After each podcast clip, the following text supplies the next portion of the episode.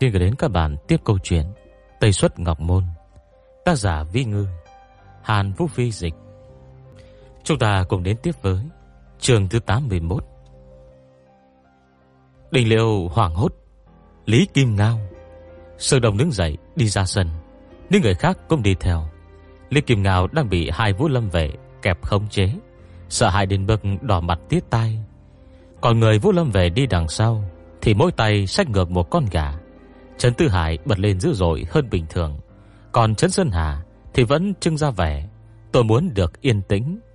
Lý Kim Ngao quay đầu lại, Nhìn thấy Sương Đông bèn lưu loa, Ôi ôi ôi, Này Cao Đông à Cậu đó giúp tôi một câu với, Sao tự dưng lại bắt tôi thế này? Ông thường nghe nhóm họ Gọi anh là anh Đông, Chứ cũng không biết họ là gì. Hơn nữa anh lại hay nói chuyện với Cao Thâm, Nên gọi bừa anh là Cao Đông. Sơ Đông vừa bực mình Vừa buồn cười, Ngập ngừng chốc lát mới nói với Triệu Quan Thọ. Ông ấy không đáng ngờ lắm đâu, Nếu ông vẫn không yên tâm Thì cứ cử người trong trường ngoài sân là được rồi. Đầy Liêu trần trừ Thế nhưng anh Đông à Gần gần như ông ấy đi cùng với chúng ta Suốt dọc đường ấy. Em đừng quên Ngoài trừ lần đầu tiên tình cờ gặp Ở quán trò cây hoa đỏ, Hai lần sau đều là chúng ta chủ động chờ ông ấy, Cho ông ấy đi nhờ xe mà. Còn gà thì sao? Đầy liều vẫn lo ngày ngáy, Nên nghi ngờ bừa bãi. Trấn Sơn Hà không bị dọa ngất, Thì cũng bị ngạt đến hôn mê. Lúc ở Tiểu Dương Châu, Nó coi như đã gián tiếp cứu chúng ta. Nếu không, chúng ta đã bị Thê Đương Thảo bắt trói rồi. Trấn Tư Hải thì suốt ngày Bị quấn như cái bánh trưng Lần duy nhất được thả ra Là lập tức giật đuổi theo Lý Kim Ngao Cả mấy cây số. Em xem bọn chúng giống nằm vùng ở điểm nào đây? Dứt lời anh lại nhìn Triệu Quan Thọ Tôi bảo lãnh cho ông ấy. Triệu Quan Thọ cao mày giờ như rất ghét anh lắm chuyện. Tuy nhiên ông ta vẫn vớt mặt để mũi, Vì thế đành xua tay ra hiệu cho quân lính, Thả Lý Kim Ngao ra. Sau khi Triệu Quan Thọ dẫn người rời đi, Lý Kim Ngao cảm động đến rơi nước mắt. Cảm ơn cậu, Cao Đông. Sương Đông đính chính, Tôi là Sương Đông. Đời mập gặp nạn Khiến ai nấy đều nặng nề tâm sự. Tắm xong, Diệp Lưu Tây về giường nằm. Xong chăn chọc mãi, Không sao ngủ được. Cô chợt nhớ đến lúc ở đồi Bạch Long, Đờ mầm sượng mặt Chạy đến định bợ mình. Chị Tây à Chỉ có thể giúp em không? Em không muốn chết. Ngoài phong thư có ghi dòng chữ, Chuyển cho Diệp Lưu Tây, Chứng tỏ đường mập bị vạn lây. Ngoài cửa bỗng chuyển đến tiếng động. Bây giờ Diệp Lưu Tây mới chợt nhớ ra, Mình có hẹn với Dương Đông. Cô vén chân lên không buồn mang giày, đã chạy vù ra mở cửa. Để nôi thở hồn hà hồn hển. Thấy sương Đông nhìn mình từ trên xuống dưới. Dễ đôi tay giải thích, Em không cố ý khóa cửa, Em quên mất. Ánh mắt anh dừng trên đôi chân cô. Em đi ngủ mà, Không mặc quần hả? Cô chỉ mặc mỗi áo sơ mi, Còn là chiếc áo caro vạt dài đến bắp đùi Khi họ gặp nhau ở phố người hồi lần đầu tiên. Chân cô rất đẹp, Chẳng những dài mà tỷ lệ giữa đùi và bắp chân đều cân đối. Da thịt săn chắc, Ngay cả hình dáng đầu gối và độ cong của mắt cá chân Cũng hợp chuẩn. Sư Đông chợt cảm thấy mình rất may mắn Vì có được người yêu xinh đẹp nhường này. Dê đưa tay của trách. Anh nói nhảm gì thế? Em có mặc quần lót mà. Xuyên nữa thì cô đã vén áo lên để chứng minh. Anh vội can ngăn. Hỏi tiếp, Em không mặc đồ ngủ à? Người nghèo khi ngủ có chăn là đủ rồi. Em còn phải mua bộ đồ Dành riêng cho lúc ngủ nữa sao? Đúng là phong cách của cô. Hai người nhất thời im lặng. Qua chốc lát, Diệp Điều Tây khẽ hỏi, Anh đến tìm em có chuyện gì không? Không, Chỉ muốn bảo em nghỉ ngơi sớm thôi. Đầm ẩm còn chưa rõ sống chết ra sao. Biết đâu ngày mai, Gã đường khiêng về trong bộ dạng máu me đầm đìa. Nếu tuần này họ còn kiếm tìm lạc thú, Thì quả là không nghĩa khí chút nào. Diệp Điều Tây gật đầu. Anh cũng vậy nhé Sáng hôm sau, Có lẽ do A Hòa bị bắt cóc, Không có người thay thế, Nên họ chờ mãi, Vẫn chưa thấy bữa sáng đâu cả. Đình leo ra ngoài hỏi thăm, Nào ngờ chẳng mấy chốc đã chạy về, Thở hồng hộc không thốt nổi tiếng nào. Sư đồng lo sợ, Có phải đường bập xảy ra chuyện gì không? Đình leo gật đầu, Rồi lại vội vàng lắc đầu. Không phải, Em nghe bên ngoài nói, A Hòa về rồi. Cô nghe người ta kể Sáng sớm, cổng sắt thành Vũ Lâm về, Vừa mở ra. Một chiếc xe 12 chỗ lao đến, Theo hướng từ Tây sang Đông. Lúc ngang qua cổng thành, Thì cửa xe sau mở ra, Đẩy một thùng rượu lăn lông lốc xuống đường. Tất cả mọi thứ diễn ra, Chưa tới một phút. Lính các cổng sợ đấy là vật nguy hiểm, Nên không dám hành động khinh suất. Sau đó, nghe bên trong có tiếng gõ vang vọng. Mới giả dần mở nắp thùng, Không ngờ là A Hòa bị nhốt bên trong. Dê Liêu Tây hỏi gấp Đời mập thì sao? Không có trong đó à? Để Liêu hẳn không thể nói hết một hơi. Không có, Chỉ nhốt một người. A Hòa chẳng nhưng không chết, Mà vẫn tỉnh táo gõ thùng rượu cầu cứu. Sau đó cô ấy bị đưa đi. Lúc đi ra ngoài, em nghe Vũ Lâm về bàn tán xôn xao việc này. Bọn họ nói là, Người có mắt bò cạp quá ngông nghênh, Công khai tìm đến tận cửa. Chắc chắn đã được Giang Tràm cho phép. Nếu hắn không đồng ý, Đám thuộc hạ kia không dám làm vậy đâu. Lê Kim Ngao nghệt mặt, lầm bầm lên hồi. Giang Tràm ư Xong rồi Xong rồi. Có phải A Hòa là cô gái Hay đưa cơm đến cho chúng ta không? Chết rồi, Chết chắc rồi. Diệt Đức Tây bực mình trước tiếng than ván của ông. Chết cây gì? Lê Kim Ngao giải thích. Có cậu chưa từng nghe nói à? Giang Tràm hận nhất là Vũ Lâm Vệ. Và là Vũ Lâm Vệ rơi vào tay hắn, Không chết cũng bị lột ra Nếu dân chúng hay phương sĩ Rơi vào tay hắn, Thì còn có khả năng may mắn thoát nạn. Chỉ riêng Vũ Lâm Vệ là không. Chỉ cần mắc cái danh Vũ Lâm Vệ, Không một ai toàn vẹn Thoát khỏi tay hắn cả. Lý liễu ngạc nhiên. Tại sao? Vũ Lâm Vệ đảm bộ tổ tiên hắn hả? Lý Kim Ngào cũng không rõ lý do, Nhưng theo ông thì cũng gần như vậy. Họ đang nói, Thì bên ngoài bước vang lên tiếng người. Trẻ quan thọ dẫn đầu, Vẻ mặt cực kỳ khó coi theo sát ông là A Hòa đi giữa, Vòng bảo vệ của mã điều vệ. Hiện nhiên cô đã tắm rửa sạch sẽ, Đầu tóc gọn gàng, Mặc đồng phục màu đen thẳng thớm. Trên bả vai, Đeo huy hiệu chim bồ câu trắng, Nhưng hai mắt sưng húp vì khóc. Nước bàn vẫn đang tuôn rơi không ngừng, Trên cổ có vết trói xanh tím. Chế quan thọ đi đến trước mặt Diệp Lưu Tây, Thoáng do dự. Chuyện là thế này Sang này thành Vũ Lâm vừa mở cửa. Diệp đưa Tây ngắt lời. Chúng tôi biết rồi. A Hòa bị nhốt trong thùng rượu đúng không? Hỏi cùng cô ấy từ sáng tới giờ. Ông cha ra được gì chưa? Tôi chưa lấy được thông tin nào cả. Đầu lưỡi A Hòa Đã bị cắt rồi. Ra đầu Diệp liêu Tây tê dần. Rồi như có thứ gì nổ tung bên tay. Cô hy vọng mình nghe lầm. Xong từ vẻ mặt của Triệu Quan Thỏ Đến răng vẻ của A Hòa, Cũng đủ cho cô biết Điều này là thật. Trong phút chốc Lòng cô nặng chiếu. Vậy ông dẫn cô ấy đến đây làm gì? Triệu Quan thọ tỏ ra khá khó xử. Vào nhà rồi nói. Cửa phòng đóng lại. Cả nhóm ngồi xung quanh bàn, Đi liễu buồn bán nhất Đưa khăn giấy cho A Hòa, Nhưng cô ấy không nhận. Cuối cùng Đinh Liễu đành rút tay về. Là sao mắt cô nàng cũng đỏ hoe, Đành lấy tờ khăn giấy ấy tự lau. A Hòa chỉ lớn hơn Đinh Liễu khoảng 3-4 tuổi ra vẻ công thanh tú Hai ngày trước đình Liễu còn hí hửng Đứng lại xem A Hòa và Đường Bập cãi nhau. Đình Đình tương lai hai người Sẽ trở thành một đôi oan gia. Còn tưởng tượng nếu như Đường Bập thật sự thành đôi với A Hòa, Thì chắc trong nhà ẩm ý đến long trời lở đất mất thôi. Nhưng tại sao Sự việc lại thành ra thế này? Chiều quan thỏ hắng giọng, Lớn tiếng bảo Dễ điều Tây ở đây, Người muốn nói gì thì nói đi. A Hòa vẫn dừng dừng nước mắt. Thì linh cất lời với chất giọng khàn khàn, Giống hệt triệu quan thỏ Dễ điều Tây ở đây, Người muốn nói gì thì nói đi. Dễ điều Tây giật đầy cảm mình, Kinh ngạc nhìn chằm chằm triệu quan thỏ Thế này là sao? Triệu quan thỏ hạ giọng Mắt bỏ cả cấu kết với yêu quái. Đây là lưới thay, Về cơ bản giống như mắt nước. Giang Tràm có thể nói chuyện với cô thông qua nó. Tôi không hỏi được tin tức của đường mập là vì Giang Tràm yêu cầu chỉ trao đổi với mỗi mình cô thôi. Là sau ánh mắt A Hòa giải đi. Lời thốt ra từ miệng là giọng nam. Cảnh tượng này khiến người ta sờn cả gai ốc. Giọng nói kia là của Giang Tràm. Diệp Liêu Tây, hơn một năm qua, cô sống tốt quá nhỉ. Diệp Liêu Tây bình tĩnh hỏi. đầm mập đâu, sống hay chết? Thân thể có nguyên vẹn không Nếu không nói rõ Thì chúng ta chẳng cần thiết Phải tiếp tục câu chuyện nữa sau khi A Hòa thuật lại lời cô Dì Điều Tây đợi hồi lâu Mới nghe Giang Tràm trả lời. Yên tâm đi Còn nguyên vẹn, Dù sao tôi cần dùng gá Để đổi đồ mà.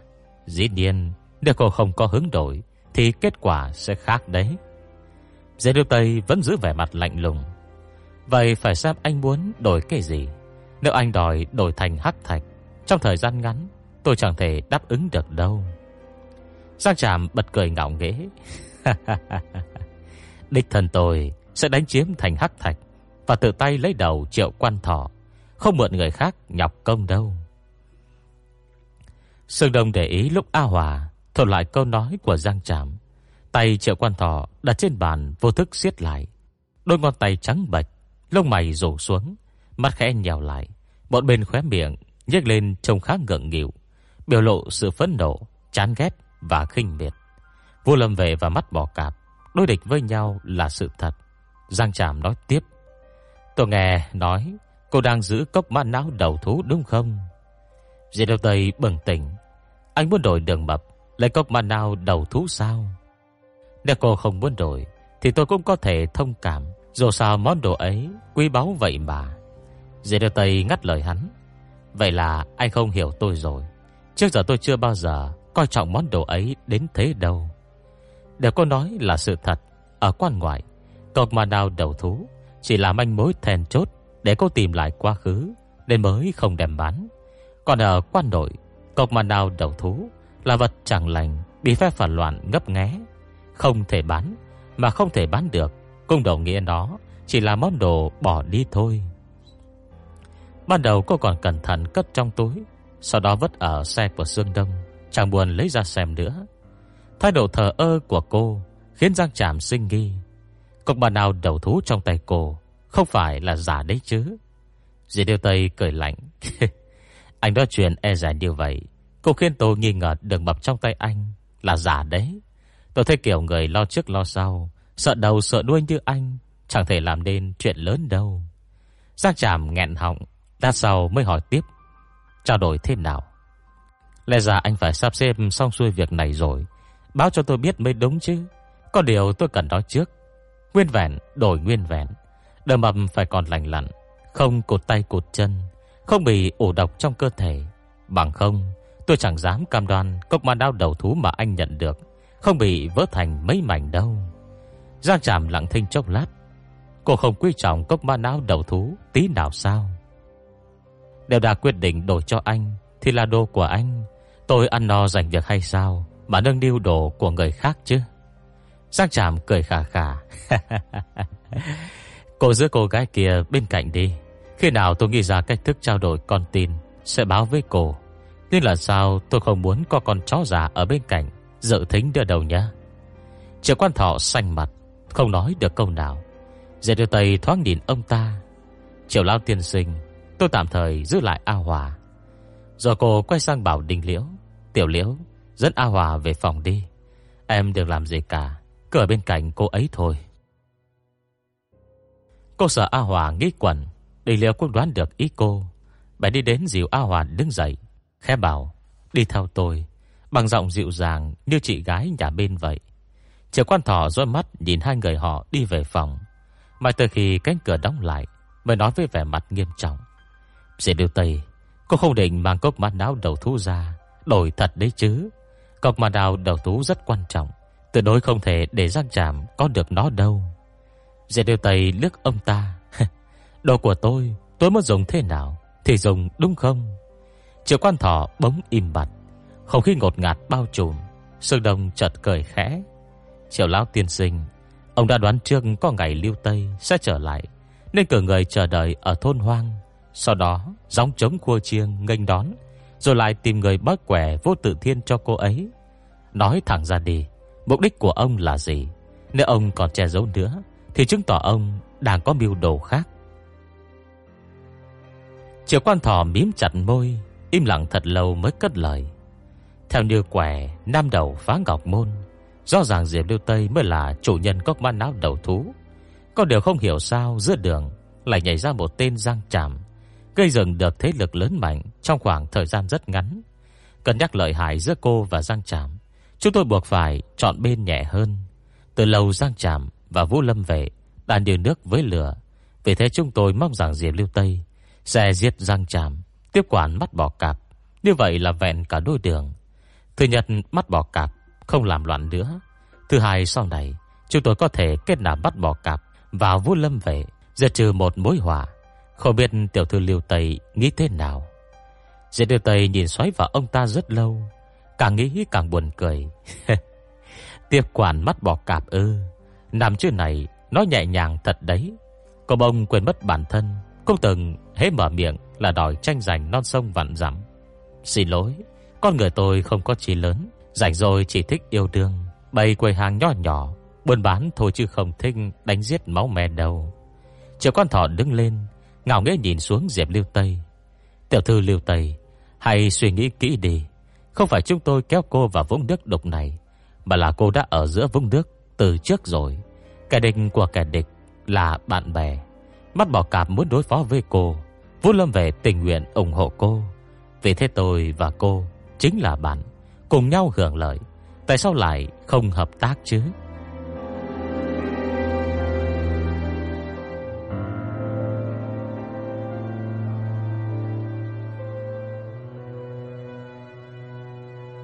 Mà các bạn nghe tiếp, chương thứ 82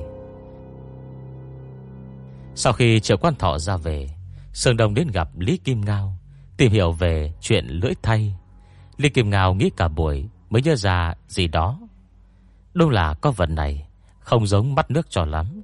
Muốn dùng lưỡi thay Thì phải cắt mất lưỡi của người ta Để nó được xếp vào quyển cuối Bác cổ yêu giá.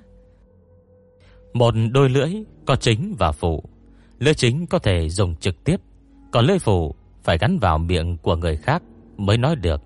Thông thường người ta sử dụng đó Để thuật lại lời của người khác. Thứ này giống như điện thoại vậy. Cô cậu từng thấy điện thoại trên màn ảnh nhỏ chưa? Có điều đó là loại một chiều. Cô cậu chỉ nghe được thôi. Nói cái khác, Khi Giang Tràm dùng lưỡi chính Cũng giống như gọi điện thoại cho cô cậu. Lúc ấy cô cậu mới có thể trò chuyện với hắn. Ngược lại cô cậu Không cách nào gọi đi được. Sương Đông cao mày. Chuyện lời ấy sẽ dính trong miệng của người ta suốt đời sao? Thường thì là vậy. Tuy loài yêu vật này tàn nhẫn, Nhưng cùng không đến nỗi vô dụng. Giang Trạm không định thu hồi lại sao? Lê Kim Ngào giải thích tiếp. Đã nói là nó có chính có phụ. Lê chính có thể sinh ra lưới phụ, Cho nên mất lưới phụ cũng chẳng sao. Tôi nghe nói hồi xảy ra loạn đầu thú, Có không ít người bị gắn lưỡi thay. Như vậy, truyền tin rất dễ dàng. Sương Đông cao mày. Lấy ra được không? Có đau không? Vợ nghĩ đến A Hòa Lại phải chịu cơn đau khi cắt lưỡi lần nữa. Anh rét run cả người. Lý Kim Ngào như đoán được suy nghĩ của anh. Không đau. Cái này giống như gắn tay chân giả thôi. Cậu tháo chân giả ra, Sẽ hơi khó chịu. Nhưng làm gì đau lắm đâu. Tôi nói cậu nghe này. Ông tả sinh động như thật. Đức thầy sẽ không chịu để yên cho người ta, cắt đi, Mà sẽ dây rùa kịch liệt. Cho nên khi cắt, Cần phải có kỹ xảo. Đầu tiên cho người đó ngậm rượu mạnh, Ngậm càng lâu càng tốt. Trả lưỡi thầy say bí tỉ Thì hãy hành động. Cuối cùng ông còn bổ sung, Có điều tôi khuyên cậu đừng cắt. Tại sao? Lý Kim Ngào trợn to mắt. Cắt đi, chẳng phải sẽ thành người câm sao? Sương Đồng vẫn chưa hiểu ý.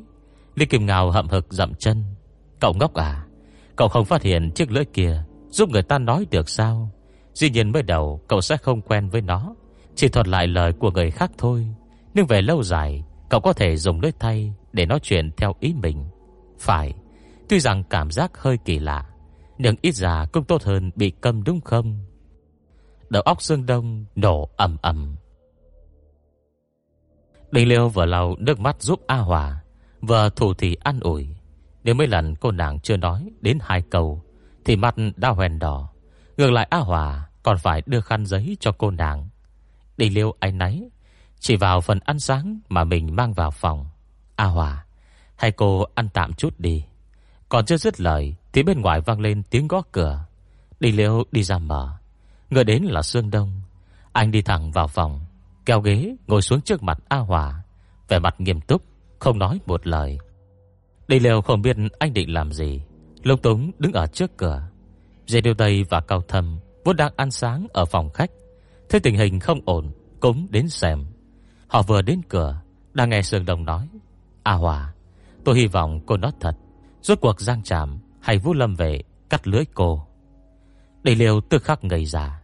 Cao thâm trở tay đóng cửa lại. Lòng mặt tay túa mồ hôi lạnh. A hòa run run, không dám bước lên nhìn Sương Đông. Sở Đồng nói tiếp.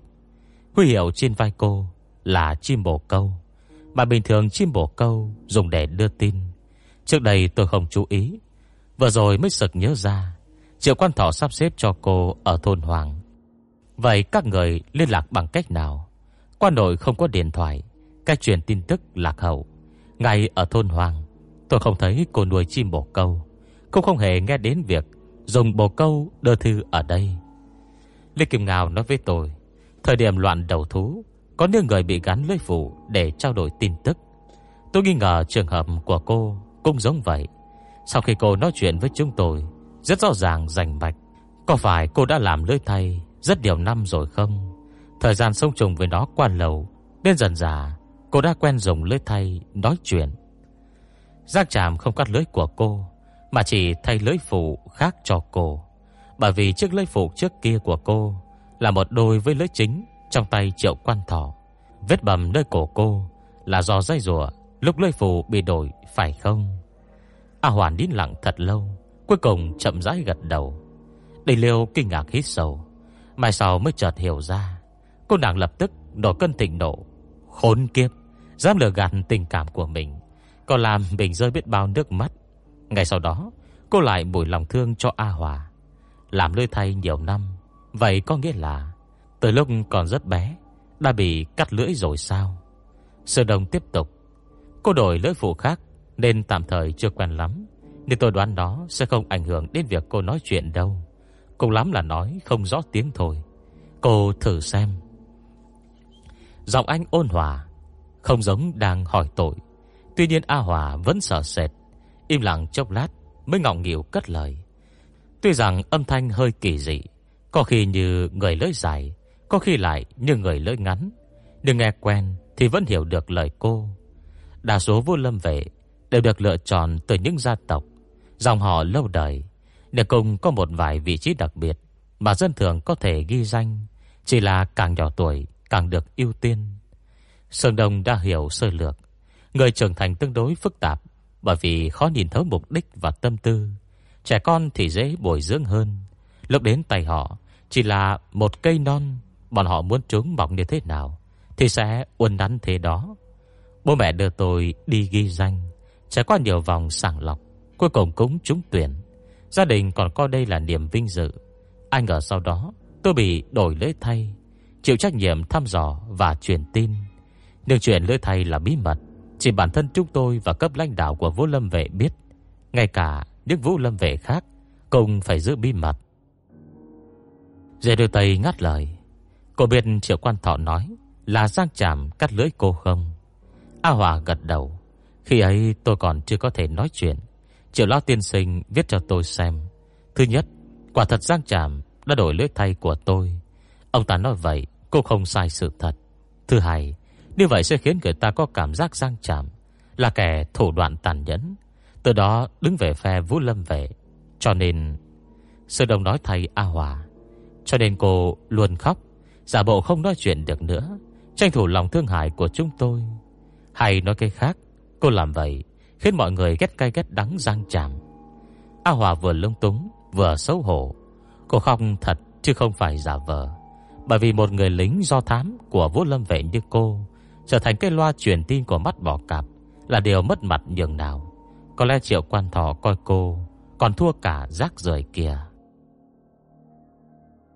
May mà Sương Đông không để bụng việc này. Đầm ẩm vẫn đang nằm trong tay mắt bỏ cạp. Bây giờ tôi cần cô thuật lại toàn bộ sự việc xảy ra. Từng gặp ai, người đó trông thế nào, ăn mặc ra sao, nói những gì, thậm chí cả vẻ mặt thế nào nữa. Sương Đông nói chuyện với A Hòa rất lâu. Giữa chừng còn ra ngoài lấy sổ và bút để ghi lại những điểm mấu chốt. Xong xuôi, anh cao mày đứng dậy, đi thẳng về phòng. Bảo là cần phân tích một vài chuyện. Anh đã nói thế, Diệp Điều Tây cũng không đi theo quấy giày, chỉ ngồi yên ở phòng khách, nghiêm cấm mọi người gây ồn ào mất trật tự. Để liêu xỉa sói thanh trì, cũng phải nhỏ giọng. giác Tràm bị mù hả? Thế cái con mụ diêm rúa như thế làm gì? thế là người con mắt thì sẽ chọn chị Tây mới đúng chứ?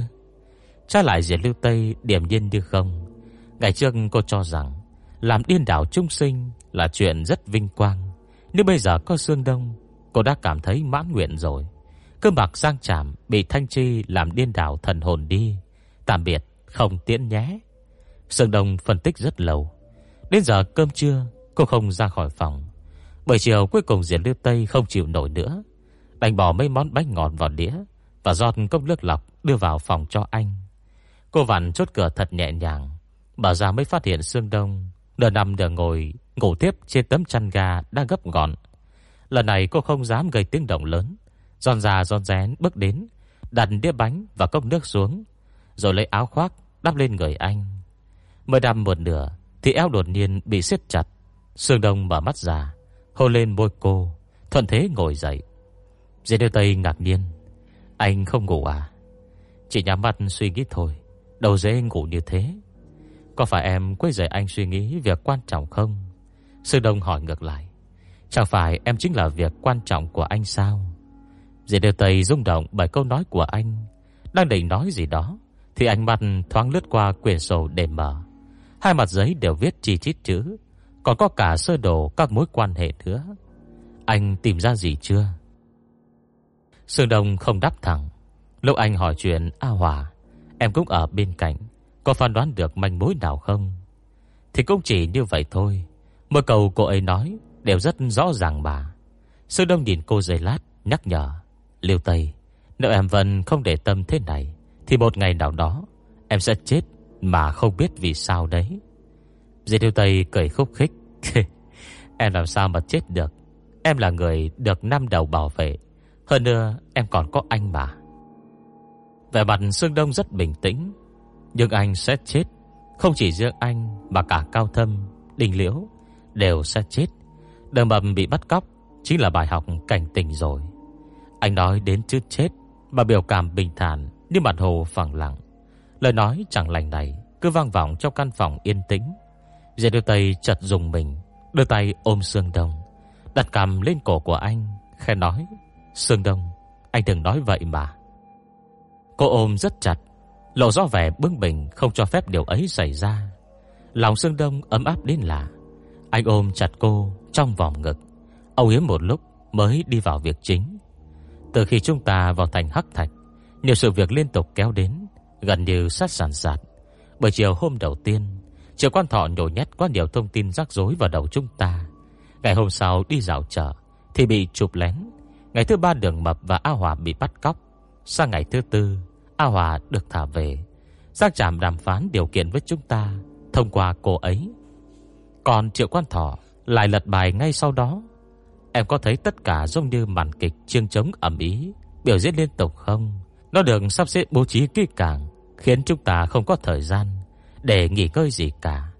Dì Điêu Tây lặng lặng lắng nghe. Trên thực tế, Ban đầu anh còn hoài nghi Triệu Quan Thọ Sai người giả dạng, người có mắt bò cạp, Bắt cóc đường mập. Chuyện gì cũng do họ nói, Mà chúng ta không hề tận mắt chứng kiến đường mập là bị ai bắt. Nhất là cách nói chuyện của mắt bò cạp, Thật ra lại chứng minh Lời của triệu quan thỏ Từ khía cạnh khác. Em có phát hiện ra không? Anh ra hiểu cho Diệp Lưu Tây ngồi thẳng người dậy, Rồi lật quyển sổ kia cho cô xem. Triệu quan thọ nói, Em là gián điệp của Vũ Lâm về. Em yêu Giang Tràm Bị Giang Tràm treo cổ. Sau đó, được cứu thoát trong trận báo cát Trong cuộc đối thoại của Thanh Chi và Giang Tràm, Em vẫn là gián điệp của Vũ Lâm về. Nhưng em lại hại bọn họ, Vừa mất thành, Vừa thiệt hại hơn trăm người. Cho nên Giang Tràm treo cổ em, Cuối cùng em lại mất tích Giữa cơn báo cát. Trong cách nói của hai bên, Điểm bất đồng lớn nhất Nằm ở chỗ rốt cuộc Vũ Lâm về treo cổ mắt bò cạp, Hay mắt bò cạp treo cổ Vũ Lâm về. Anh cầm bút, vẽ hai vòng tròn giao nhau. Sau đó bôi đen phần lồng vào. Thông thường phải nghe từ nhiều phía Mới phần rõ trái phải. Nghe từ một phía Thì khó biết đúng sai. Phần lời kể của hai bên trùng nhau Chính là sự thật. Đa phần những lời mắt bò cạp nói Đều trùng lập với Triệu Quan Thọ. Vì thế anh nghi ngờ họ Cùng một ruột. Giang Trạm và Thanh Chi kia Đều do Triệu Quan Thọ Tìm người đóng giả. Trực Giang mách bảo Diệp Lưu Tây Có bước chuyển mặt tại đây. Nhưng mà, Nhưng buổi sáng, Lúc em và Giang Trạm nói chuyện, Anh từng quan sát triệu quan thọ. Con người luôn có biểu cảm, Bản năng, thoáng qua trên khuôn mặt, Khó mà che giấu. Ông ta và Giang Trạm đúng là kẻ tử thủ. Ông ta nói muốn giết Giang Trạm Tiếp quản mắt bỏ cạp là sự thật. Hơn nữa A Hòa miêu tả dáng vẻ thanh chi cho chúng ta. Cổ tay phải cô ta Đeo sợi lắc bạc Tay trái cũng có hình xăm giống em, Khoe mặt còn vẽ hình bò cạp. Nếu anh nhớ không lầm, Em cũng từng vẽ mắt bò cạp khóe mắt. Điều này cho anh cảm giác Em yêu sang Trạm Và luôn bắt trước Thanh trì. Dì Liêu Tây suýt nhảy dựng lên. Em mà bắt trước cô ta, Trên đời này Không có ai đáng để em phải bắt trước cả. Từ trong bụng mẹ đã không có rồi. Sơ đồng đoán được cô sẽ phản ứng như vậy. Mẹ luồn tay vào áo cô Nhẹ cù éo cô. Phải kiên nhẫn nghe người ta nói hết chứ. Dì lô Tây bị anh cù vào eo, Liền dịu xuống. Nhưng nghĩ lại, vẫn còn giận Giờ cổ tay trái lên cho anh xem. Em luôn chê hình xăm này Là chỗ sâu nhất trên người của em. Gù thẩm mỹ này Còn thua cả vết sẹo in trên chân của em. Mặc dù vết sẹo kia khó coi, Nhưng ít ra Trông nó khá ngầu. Thật bó tay, Vì muốn chê bai hình xăm Mà ngay cả vết sẹo cũng được lâng lên một tầm cao mới. Sư Đông quay lại chủ đề chính. Vì vậy bây giờ mới xuất hiện vấn đề mâu thuẫn. Triệu Quan Thọ và Giang Tràm đối địch nhau, Nhưng những gì họ nói với Diệp Lưu Tây Thì lại tương đồng. Nếu tin tưởng điều bọn họ nói Chẳng khác nào thừa nhận Em là gián điệp. Bà Trương Thành Trì Không giành được tình yêu Và có mối thù phá thành với mắt bò cạp. Nếu chọn tin vào trực giác của em thì chính là đồng thời phủ định Những gì bọn họ nói. Tuy nhiên hai bên này Là đối thủ với nhau, Thực sự không cần thiết thông đồng Làm giả lý lịch của em. Đầu óc Diệp Lưu Tây ổ đặc Vậy tóm lại, Nên chọn thế nào? Sương Đông hỏi ngược lại một câu Không hề liên quan. Em muốn uống hồng trà hay sữa? Gì cơ? Chọn một đi. Muốn uống hồng trà hay sữa? Diệp Lưu Tây không thích cả hai, Nhưng lần trần chốc lát Vân miên cưỡng chọn, Sữa đi. Tại sao không gọi nước cam? Anh có cho đâu? Lúc này Sương Đông mới giải đáp. Em xem đi, Đây chính là vấn đề. Em đã bị bó hẻm trong khuôn khổ, Không trái thì phải. Dù trên thực tế, Em hoàn toàn có thể lựa chọn Ngoài hai thứ này. Sự thật mới là hoàn hảo nhất. Nếu em cảm thấy những lựa chọn trước mắt Đều tồn tại khiếm khuyết, Không thể khiến em tin phục, Thì hãy gan giả lên. Bác bỏ tất cả. Chúng ta giả thiết một tình huống cực đoan hơn. Bất kể mất bỏ cạp hay Vũ Lâm về Ít nhất có một trong hai, Hoặc là cả hai bị cải bẫy. Nói cách khác, Sau lưng vẫn còn có người Đang răng một cây bẫy phức tạp hơn. Chuyện em làm gián điệp, Em yêu giang chạm Em bị trao cổ chủ yếu Để bưng biết ngụy tạo, Nhằm che đẩy chân tướng phía sau. Dạy lưu Tây nghe hết bấy này đến bấy kia của anh Đến mức đầu óc mở mịt Bông chốc nổi nóng. Mấy cái tên này, Ăn no rừng mỡ chắc, Có tin em pha cho loạn hết cả lên không? Đúng đấy, Em nên pha trò loạn hết cả lên đi. Em từng nói, Em luôn bị người ta dẫn dụ Đi theo một phương hướng nào đó. Trước kia em không thể phản kích Vì không tìm được manh mối nào. Bây giờ đã khác Nhưng người có liên quan trực tiếp đến em, Như Giang Trạm hay Triệu Quan Thọ, Đều xuất đầu lộ diện. Liêu Tây à đã đến lúc em nên chủ động mọi việc rồi.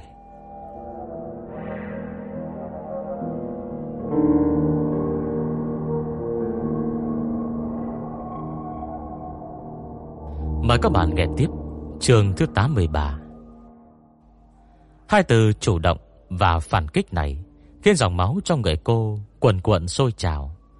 Nhưng muốn thực hiện, Cần phải dành thời gian Tìm đường đi nước bước trước đá. Mà bước đầu tiên của Diệp Lưu Tây Chính là ra khỏi căn nhà này, Chủ động do thám thành Vũ Lâm. Dĩ nhiên cô không chỉ đi một mình đơn độc, Mà còn dẫn theo Lý Kim Ngao Và hai con gà Theo lời đề nghị của Dương Đông. Anh giải thích, Suy cho cùng, Đây là địa bàn của Vũ Lâm Vệ và Phương Sĩ. Vì vậy bên cạnh em Cần có một Phương Sĩ, Lý Kim Ngao là lựa chọn thích hợp nhất. Ban đầu Triệu Quan Thọ Muốn quy trùm tội danh đàm vùng để bắt Lý Kim Ngao. Sư Đông bảo vệ ông ấy Không phải vì hoàn toàn tín nhiệm, Mà bởi nhóm bọn họ Toàn là người quan ngoại. Chỉ nhớ về quan nội của Diệt Lưu Tây Vẫn là con số không. Mới làm việc trong quan nội Thì bắt buộc phải lôi kéo được một số người. Con người Lý Kim Ngao rất hiếu dụng, Sinh ra và lớn lên tại quan nội, Là phương sĩ chân chính. Tiếng là bà con xa Của lao lý hiền hách đừng không được coi trọng, Thùng rỗng kêu to, Biết nhiều thứ. Và lại vừa hâm mộ, Vừa ghen tị Với những đại tộc phương sĩ, Muốn nương tựa mà không được. Sư Đông nhắc nhở Diệp Lưu Tây, Hiện tại chúng ta tạm thời Được triệu quan thọ đối đãi tận tình. Vừa rồi lại nói đỡ cho Lý Kim Ngào Nên ông ấy sẽ cảm kích. Coi trọng chúng ta là đối tượng đầu quân trước mắt. Em phải trò chuyện với ông ấy nhiều hơn. Thậm chí một câu nói tầm thường của ông ấy Cũng có thể trở thành tin tức hữu dụng đấy. Còn lý do phải dẫn theo Trấn Sơn Hà Và Trấn Tư Hải thì Dắt gà ra ngoài tàn bộ Là cái cớ tốt nhất. Hai con gà này là đạo cổ quan trọng. Thời khắc mấu chốt Sẽ gây ra tình cảnh hốt loạn, Nhất là Trấn Tư Hải, Có thể một trọi ba. Dì Điều Tây quan sát bố cục thành Vũ Lâm về. Bản đồ phân bố Dần dần hình thành trong đầu. Chu tâm ghi nhớ từng chi tiết lớn nhỏ, Vị trí ở khu làm việc, Khu nghỉ ngơi Khu thao luyện, Nơi nào đi thông được, Nơi nào canh gác nghiêm ngặt Mấy điều về thay thế ca như thế nào, Bà lầu sẽ có đội tuần tra đi qua. Lý Kim Ngào không biết Cô có mục đích riêng, Chỉ cho rằng bản thân may mắn Được cô dẫn đi thăm thú. Trong lòng cảm kích quá đỗi, Suốt quang đường, Ông đều tấm tắc khen ngợi. Nào là tòa nhà văn phòng khang trang, Đồng phục Vũ Lâm về đẹp đẽ oai phong Đường xá bằng phẳng Hoa cỏ quý hiếm. Chỉ còn những cái cô không nghĩ ra được, Chứ không có chuyện ông bí lời khen. Dễ điều Tây lựa thời cơ Bớm lời ông để lấy thông tin. Lê Kim Ngào à Trước kia ông nghe nói đến tên của tôi chưa? Ông đáp lại rất thành thật. Chưa, Gần đây tôi mới biết đến Tiểu thư Lưu Tây. Hiểu rồi, Cái tên Diệp Lưu Tây này Chỉ bình thường như những cái tên khác. Vậy Giang Trạm thì sao? Ông có hay nghe đến không? Giang Trạm thì nghe từ lâu rồi. Người cầm đầu mắt bỏ cạp mà. Nói thật thì, Lý Kim Ngao hạ giọng. Tuy phe phản loạn đang lẽ Phải bị tiêu diệt, Nhưng thi thoảng tôi vẫn Khắc phục cái tên Giang Trạm kia. Dì Điều Tây nhớ mày. Ồ Lý Kim Ngao phát giác mình lỡ mồm, mất may môi do dự, Chẳng biết có nên nói tiếp không. Dì Điều Tây chấn an ông. Chúng tôi đối địch với Giang Trạm Xong không có nghĩa hắn là kẻ thậm tệ. Nếu hắn không có bản lĩnh thật sự, Thì mắt bỏ cạp chẳng thể lớn mạnh như vậy đâu. Câu nói này đã đánh trúng suy nghĩ của Lý Kim Ngào Đúng đúng đúng Tôi cũng nghĩ thế. Muốn đánh giá một người Thì phải nhìn toàn diện. Cô nói xem, Giang Trạm không quyền không thế, Xuất thân nô lệ, Từng bước trèo lên đến vị trí ngày hôm nay. Phải công nhận hắn Có thủ đoạn cao siêu. Xuất thân nô lệ sao? Phải, Cô chưa từng nghe người ta đồn à? Từ bé, Hắn đã bị bán vào mỏ vàng Làm khổ sai, Chính là mỏ vàng gần thành hắc thạch đấy. Nơi đó chỉ có vào, Không có già. Có người đã vào đó, Đào vàng từ 7 tuổi, Đến tận khi mái tóc bạc phơ, Chẳng khác gì nô lệ. Chuyện lừa bán người làm nô lệ Cũng có á. Lê Kim Ngào mở mang thêm kiến thức hạn hẹp của cô. Đương nhiên không thể công khai, Nhưng mà, Ai chà, Mỏ vàng thuộc sở hữu của Vũ Lâm Vệ và đại tộc Phương Sĩ. Trong đó xảy ra chuyện gì? Dân chúng nào dám hỏi nhiều? Với lại người nhà cô bị bắt vào mỏ vàng, Cô dám chạy đến đòi người không? Dì Điều Tây rong rạc tuyên bố, Đương nhiên tôi dám. Người nhà cô là ai? Chẳng phải Sương Đông còn gì. Dám bắt anh ta đi đào mỏ vàng Vợ nghĩ đã đến nổi cơn thịnh nộ rồi. Cô chắc chắn sẽ cho nổ tung cái mỏ ấy luôn. Lý Kim Ngao bị cô chèn hỏng, Nhất thời không biết phải tiếp tục thế nào. Ông im lặng chốc lát Mới kể tiếp. Sau đó hắn chạy thoát Có lẽ vì những tháng ngày khốn khổ đó Nên mới tạo phản. Làm trong mỏ vàng Khốn khổ lắm mà Là làm khổ sai đấy tiểu thư lưu Tây à. Không phải việc bình thường đâu Chưa kể đến những thứ khác. Chỉ riêng chuyện bị đóng dấu sắt nung đỏ hòn Vào người thành sẹo, Ngay từ khi mới vào Đã đủ để chết rồi. Cô nói có đau không? Trở về chỗ ở Dì Lưu Tây đi tìm Sương Đông ngay. Lặng lặng nghe cô kể xong, Anh mới hỏi, Em nghi ngờ em và Giang Tràm Đều từng làm khổ sai ở mỏ vàng. Dì Lưu Tây gật đầu Triệu quan thọ kể em Từng bị bán làm khổ sai, Hơn nữa trên đùi em Cũng có một vết sẹo. Sư đông ra hiệu cho cô nói tiếp, Còn gì nữa không? Dì Lưu Tây nhanh nhào Đưa sổ và bút cho anh, Sau đó thì em chạy đến đây, Nghe anh phân tích này. Sư đồng giờ khóc giờ cười, Đưa tay ra nắm lấy cầm cô. Bây giờ đầu em chỉ dùng để trang trí thôi phải không?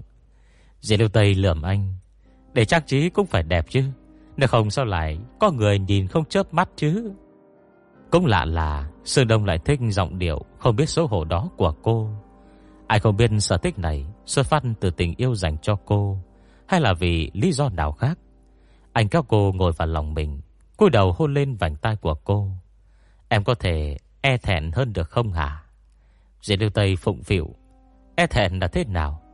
Hai anh làm thử cho em coi đi. Em sẽ học theo mà. Sơn Đồng suýt mắc miều Nhưng đã kịp thời bừng tỉnh, Đưa tay véo eo cô. Diệp Lưu Tây cười ngặt ngẽo chốc lát, Mới hùng hồn nói Liêu Bang Văn không bằng Tiêu Hà, Võ không bằng Hàn Tín, Mà không làm được hoàng đế đấy thôi. Em bận tâm nhiều như vậy làm gì? Cô đếm ngón tay cho anh xem. Em suy nghĩ không thấu đáo bằng anh, Đánh nhau không bằng cao thâm Đà truyền đai bôi đã có tiểu liễu, Chạy vặt thì có đường mập. Mà bây giờ cậu ta Cũng không cần giam dắt nghe lời em nữa. Cho nên hiện tại, Em không cần bận tâm Mà vẫn xử lý mọi việc thỏa đáng, Không phải rất tốt sao?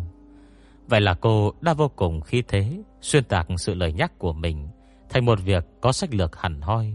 Sư đồng thắc mắc. Vậy mọi người đều có nhiệm vụ của mình, Còn em thì giúp ích được gì đây? Em ơi hả?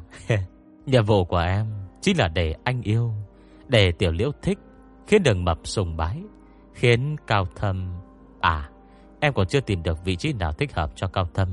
Nhưng mà yên tâm đi, Dù sao anh ta cũng rất thật thà, Dễ lửa lắm. Da mặt của em dày thật đấy. Quả thật không thể bắt bẻ cô mà ra mặt dày thì sao? Từ ngày đầu tiên anh đã biết em ra mặt dày rồi. Không phải vẫn thích em đấy sao? Điều này chứng tỏ Con người hèn mọn đôi chút Cũng chẳng hề gì. Quan trọng là hèn mọn Mà vẫn bộc trực. Sơn Đông đưa ngón tay lên chặn môi cô. Em còn nói nữa Là anh không phân tích đâu. Nghe cô nói chuyện bà đau cả dạ dày. Dê lưu tây tức khắc im bặt. Sơn Đông lặng thinh hồi lâu. Lúc suy tư anh đều nhắm mắt để tập trung.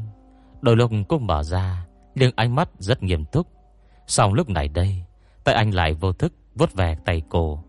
Từ cổ tay đến lòng bàn tay Men theo các đốt ngón tay, Rồi quay lại mặt trong ngón tay. Thỉnh thoảng sẽ nắm lấy, Đưa lên môi hôn nhẹ nhẹ. Diệt đầu tay chăm chú dõi theo từng động tác của anh. Cô biết hành động này Là bản năng, Nhưng chỉ vậy thôi, Cũng đủ làm cô vui sướng rồi. Để anh tập thành thói quen với cô Có phải tốt không? Qua hồi lâu Sơn Đông mới cất lời. Em xem liêu trai chưa? Chưa, Nhưng có biết. Mặc dù liêu trai là tuyển tập những chuyện yêu ma, Nhưng không vì vậy Mà bị coi là vô căn cứ. Nói cái khác, Yêu ma chẳng qua Đóng vai trò phụ hỏa Giúp người ta mở ra cánh cổng tiện lợi hơn. Tuy nhiên hành động và việc làm Vẫn phải phù hợp với logic. Và quy tắc của nhân gian. Diệt Điều Tây tán thành. Đúng vậy. Chúng ta tạm thời bỏ qua mấy chuyện bên lề kia Phân tích vấn đề một cách lý trí nhất nhé. Vũ Lâm Vệ và Phương Sĩ không chế thế giới quan đội, đồng thời thao túng cả nền văn hóa, vật chất, tài nguyên, quân đội cho đến phép thuật, trừ yêu suốt nghìn năm qua. Dân chúng bình thường nghèo khổ trắng tay, không có căn cơ thì sao có thể đối kháng với họ. Hơn nữa làm thế nào? Để thế lực trở nên lớn mạnh trong một thời gian ngắn. Những lời giải thích như chân mệnh thiên tử được sao che chở chỉ là nhảm đi thôi. Hai bên đối địch phải dựa vào thực lực. Liêu Tây, em phân tích trên góc độ thực tế đi. Giang Trạm thế đơn lực mỏng, muốn nhanh chóng quật khởi thì cần phải làm gì? Diệt Liêu Tây nghĩ ngợi vài giây. Người và tiền. Sương Đông đồng ý. Người đời có câu, trên bình mãi mã, có tiền ăn sẽ có người đầu quân. Cho nên hiện giờ chúng ta chỉ bàn đến tiền thôi. Giang tràm kiếm đâu ra tiền. Hình thái xã hội trong quan nội này Phân biệt giai cấp rất rõ ràng Người có cuộc sống khá khá Rất dễ thỏa mãn Chỉ phi hắn kiếm tiền bất chính Nếu không rất khó phất nhanh Dễ đeo tay giật mình Mỏ vàng Giang Tràm có được nhiều tiền Nhất định liên quan đến thời gian từng sống ở mỏ vàng có lẽ hắn đã vùng trộm để giành vàng. Hoặc biết đâu, Hắn đào được mạch khoáng Mà không bị phát hiện. Người cảnh giữ lại dùng riêng. Tóm lại, Hắn kiếm được số tiền đầu tiên từ đấy. Sư đồng phân tích tiếp, Nhưng chỉ có người và tiền Thì chưa đủ để hắn Chiếm thế thượng phong cho cuộc đối kháng này. Lực lượng và tiền tài của kẻ cầm quyền Còn nhiều hơn hắn gấp vạn lần, Cho nên muốn đánh thắng nhanh, Giang Trạm cần có đòn sát thủ. Dây điều tay là mở đoán ra. Vật chất, Chính xác, Vật hiếm mới quý. Từ lúc em sinh ra, Đội dội bóng hoàn toàn tê liệt. Khoảng thời gian hơn 20 năm, Đủ để thế sự xoay vần. Có rất nhiều quốc gia quật khởi. Chuyện bắt kịp, Vượt mặt hay lạc hậu Cũng chỉ cần 10 năm 20 năm này thôi. Em nghĩ lại xem, Hơn 20 năm qua, Vũ Lâm Vệ và Phương Sĩ Đều dậm chân tại chỗ. Giang Trạm lại nhanh chóng tiếp xúc với quan ngoại. Đa số đồ đạc Chỉ cần hắn có tiền là mua được. Chẳng hạn như thuốc men, xe cổ Đồ dùng hàng ngày Và vô số thứ khác nữa. Đây là những thứ chỉ cần vận chuyển vào quan Sẽ bán rất chạy. Giúp hắn tiền đẻ ra tiền. Hơn nữa Có khả năng phần lớn đối tượng mua Chính là Vũ Lâm Vệ và Phương Sĩ. Bởi vì đây là thứ thiết yếu đối với bọn họ. Dù biết rõ là đưa tiền cho kẻ địch nhưng vẫn phải mua bằng được. Nếu không, Em như chiều quan thỏ kiêm đầu già mấy chiếc xe kia. Làm gì có chuyện ông ta Tự chế tạo ra được. Anh nhìn Diệp Lưu Tây, Đấy mới là con đường quật khởi hợp lý nhất Của Giang Tràm Giống với lệ vọng đông, Hắn phải nắm bắt được con đường vận chuyển vật chất trước tiên. Tuy nhiên, Một vấn đề khác lại xuất hiện. Chúng ta đều biết, Hơn 20 năm qua, Người ta luôn đánh đồng em và vật chất. Nếu em làm việc cho Vũ Lâm về, Có nghe Giang Tràm Không thể thu được thứ gì. Vì vậy anh chắc chắn Triệu quan thọ đã nói dối. Chúng ta quay lại giả thiết ban đầu. Cũng chính là điều em nghi ngờ mình. Và Giang Tràm từng bị bán vào mỏ vàng làm khổ sai. Xuất phát từ giả thiết này, Chúng ta đưa ra một suy luận hợp lý khác. Từ bé em và Giang Tràm Đều bị bán vào mỏ vàng, Xem như là quen biết từ thuở Hàn Vi. Sau đó kết bạn cùng trốn đi.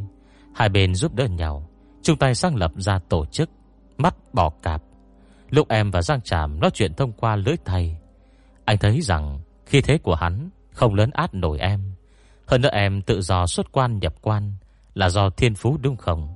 Cho nên địa vị của em Hẳn là cao hơn Giang Tràm. Thậm chí biết đầu được, Cái tên mắt bỏ cạp này Bắt nguồn từ sở thích Vẽ con bọ cạp, Đời khoe mắt của em. Diệp Lưu Tây chợt nghĩ đến một chuyện. Còn nhớ cái cơn ác mộng Em luôn mơ thấy không? Em quên kể với anh. Lúc đó trên thành lưu nước, Có một con bò cạp đang bò. Mắt mộ tàn sát cả thôn, Duy chỉ bỏ sót cô Là vì cô trốn trong lù nước. Nhưng khi đó, Mắt mộ lại cầm lấy ấm nước, Tiến về phía lưu Hình như là muốn uống nước. Đáng lý ra, Cô tuyệt đối không thể trốn thoát. Nhưng hoa già Mắt mộ sợ bò cạp mà vừa khéo lúc đó, Trên lù nước Lại có một con bò cạp. Có lẽ vì cảm kích con bò cạp kia, Cô mới thích vẽ bò cạp Nơi khoe mắt, Thậm chí còn đặt tên mắt bò cạp Cho tổ chức của mình. Dê điều Tây bỗng buồn cười. Thoát cái, Cô đã từ gián điệp của Vũ Lâm về, Thành thủ lĩnh của mắt bò cạp. Đời người quả nhiên là vở kịch. Chuyện bất ngờ thi nhau kéo đến. Cô tỉ chán vào ngực xương đông Quả thật chỉ muốn thở dài, Nhưng mà vẫn còn rất nhiều điểm bất hợp lý. Cô là người đứng đầu Đừng ở quan đội gần như, Không ai biết đến Diệp Lưu Tây. Trái lại ai cũng nghe nhắc đến cái tên Giang Tràm Nếu Giang Tràm và cô Là bạn từ thuở thiếu thời, Vậy tại sao hắn khăng khăng khẳng định Cô là gián điệp của Vũ Lâm Vệ? Nhật quyền đòi giết cô. Giang Tràm muốn giết cô, Mà Thanh Chi lại thích bắt chiếc cô đây không phải là mâu thuẫn lẫn nhau sao? Sơn Đông cúi xuống, hôn lên đỉnh đầu của cô. Từ từ rồi sẽ rõ thôi. Âm mưu này giống như củ hành tây. Lớp này, lớp khác bọc lên nhau. Chờ mặt chúng ta Vẫn chưa thấy được chân tướng. Tuy nhiên đã có tiến triển. Ít nhất bây giờ chúng ta biết, Triệu quan thọ nói dối. Lời này đã cảnh tỉnh Diệp Lưu Tây. Triệu quan thọ muốn hợp tác với em, Bảo em tiếp quản mắt bò cạp. Không biết ông ta muốn giờ trò quỷ gì đây? Sư Đông thoáng trầm ngâm. Anh lại cảm thấy Đề nghị này rất đáng tin tưởng. Hiện nay triệu quan thọ có hai kẻ địch. Một là Giang Tràm Ngang tàng khó hàng phục. Khi thế át người, Thực lực hùng hậu, Luôn gấp nghé đánh thành hắc thạch. Hai là em. Lúc này em còn chưa có giác tâm, Cũng không muốn chống đối ai, Không mang tính ủy hiếp. Xong lời sớm năm đầu phá ngọc môn. Khiến ông ta luôn đề phòng em. Nếu em là ông ta, Trong hai kẻ địch này, Chỉ có thể giữ lại một người. Em sẽ giữ ai? Liêu Tây suy đi nghĩ lại, Có thể diệt toàn bộ không? Lý tưởng nhất quả thật là diệt toàn bộ, Nhưng triệu quan thỏ Phải giữ lại một trong hai. Diệt Liêu Tây thoáng chốc hiểu ra, Giữ em, Chỉ còn cách giữ em Và bắt buộc phải giữ em. Bởi vì ông ta không giết em được. Lôi kéo em mới có lợi. Hơn nữa về lâu về dài, Ông ta còn trông đợi khi em trăm tuổi, Sẽ trả cốt cho rồi bóng. Không giết được em, Lại sợ em làm loạn, Nên ông ta đánh mua chuộc em thôi. Nhưng chuyện muốn lấy lòng kẻ cầm đầu phe phản loạn Không hề dễ dàng. Dòng suy nghĩ của cô Bắt đầu thông suốt. Đầu tiên phải khiến em Đánh mất địa vị, Rồi cho người khác thay thế. Sơn đồng tiếp lời Người thay thế em Phải là kẻ không đổi trời chung với em. Hẳn không thể giết chết em. Em phải phạm vào tội ác, Không thể tha thứ. Không cách nào cứu vãn được. Dì Lực Tây phân tích theo mạch logic. Thời dịp em mất trí nhớ, Gán cho em thân phận Vũ Lâm về. Giả mạo là người nhà chủ động tiếp nhận em. Sau đó cố ý Để lộ tin tức cho mắt bỏ cạp, Để bọn họ ra tay đối phó em. Như vậy em sẽ cho rằng Chỉ có Vũ Lâm về Mới là nơi em nên đường tựa. Dì đưa Tây oán hận, Cuối cùng vừa làm người tốt. Giả mù sa mưa, Tỏ rõ bản thân cùng phe với em, Giúp em đối phó, mắt bỏ cạp. Cho đến bây giờ, Ở nơi quan nội không bạn bè thân thích, Có lẽ Giang Tràm và Triệu Quan Thỏ Đều là kẻ địch của cô. Một tên muốn cô chết, Còn một tên bảy mưu tinh kế với cô. Miêu cái này tuyệt đối Không phải một sớm một chiều. Một năm trước cô bất ngờ xuất quan nhưng át hẳn đó Đã hình thành từ trước đó rồi. Đây là tất cả chân tướng sao? Hay giống như lời của Sương Đông nói, Chẳng qua chỉ mới lột được Của lớp vỏ hành tây ra thôi.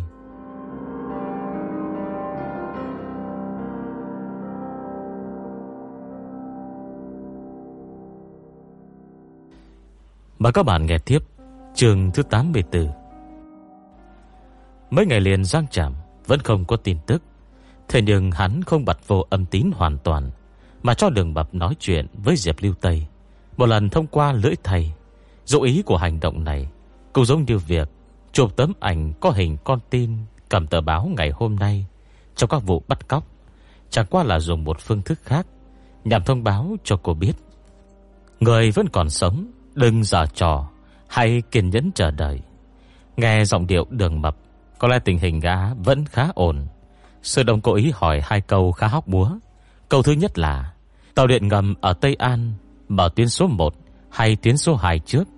Và câu thứ hai là, Phiên chợ sáng ở khu đồ cổ Chu Tước Mở vào thứ 6 hay thứ 7 Đờ mập đáp rất nhanh, Chứng tỏ không phải sau sinh tử Đang ở đầu dây bên kia nói chuyện với họ.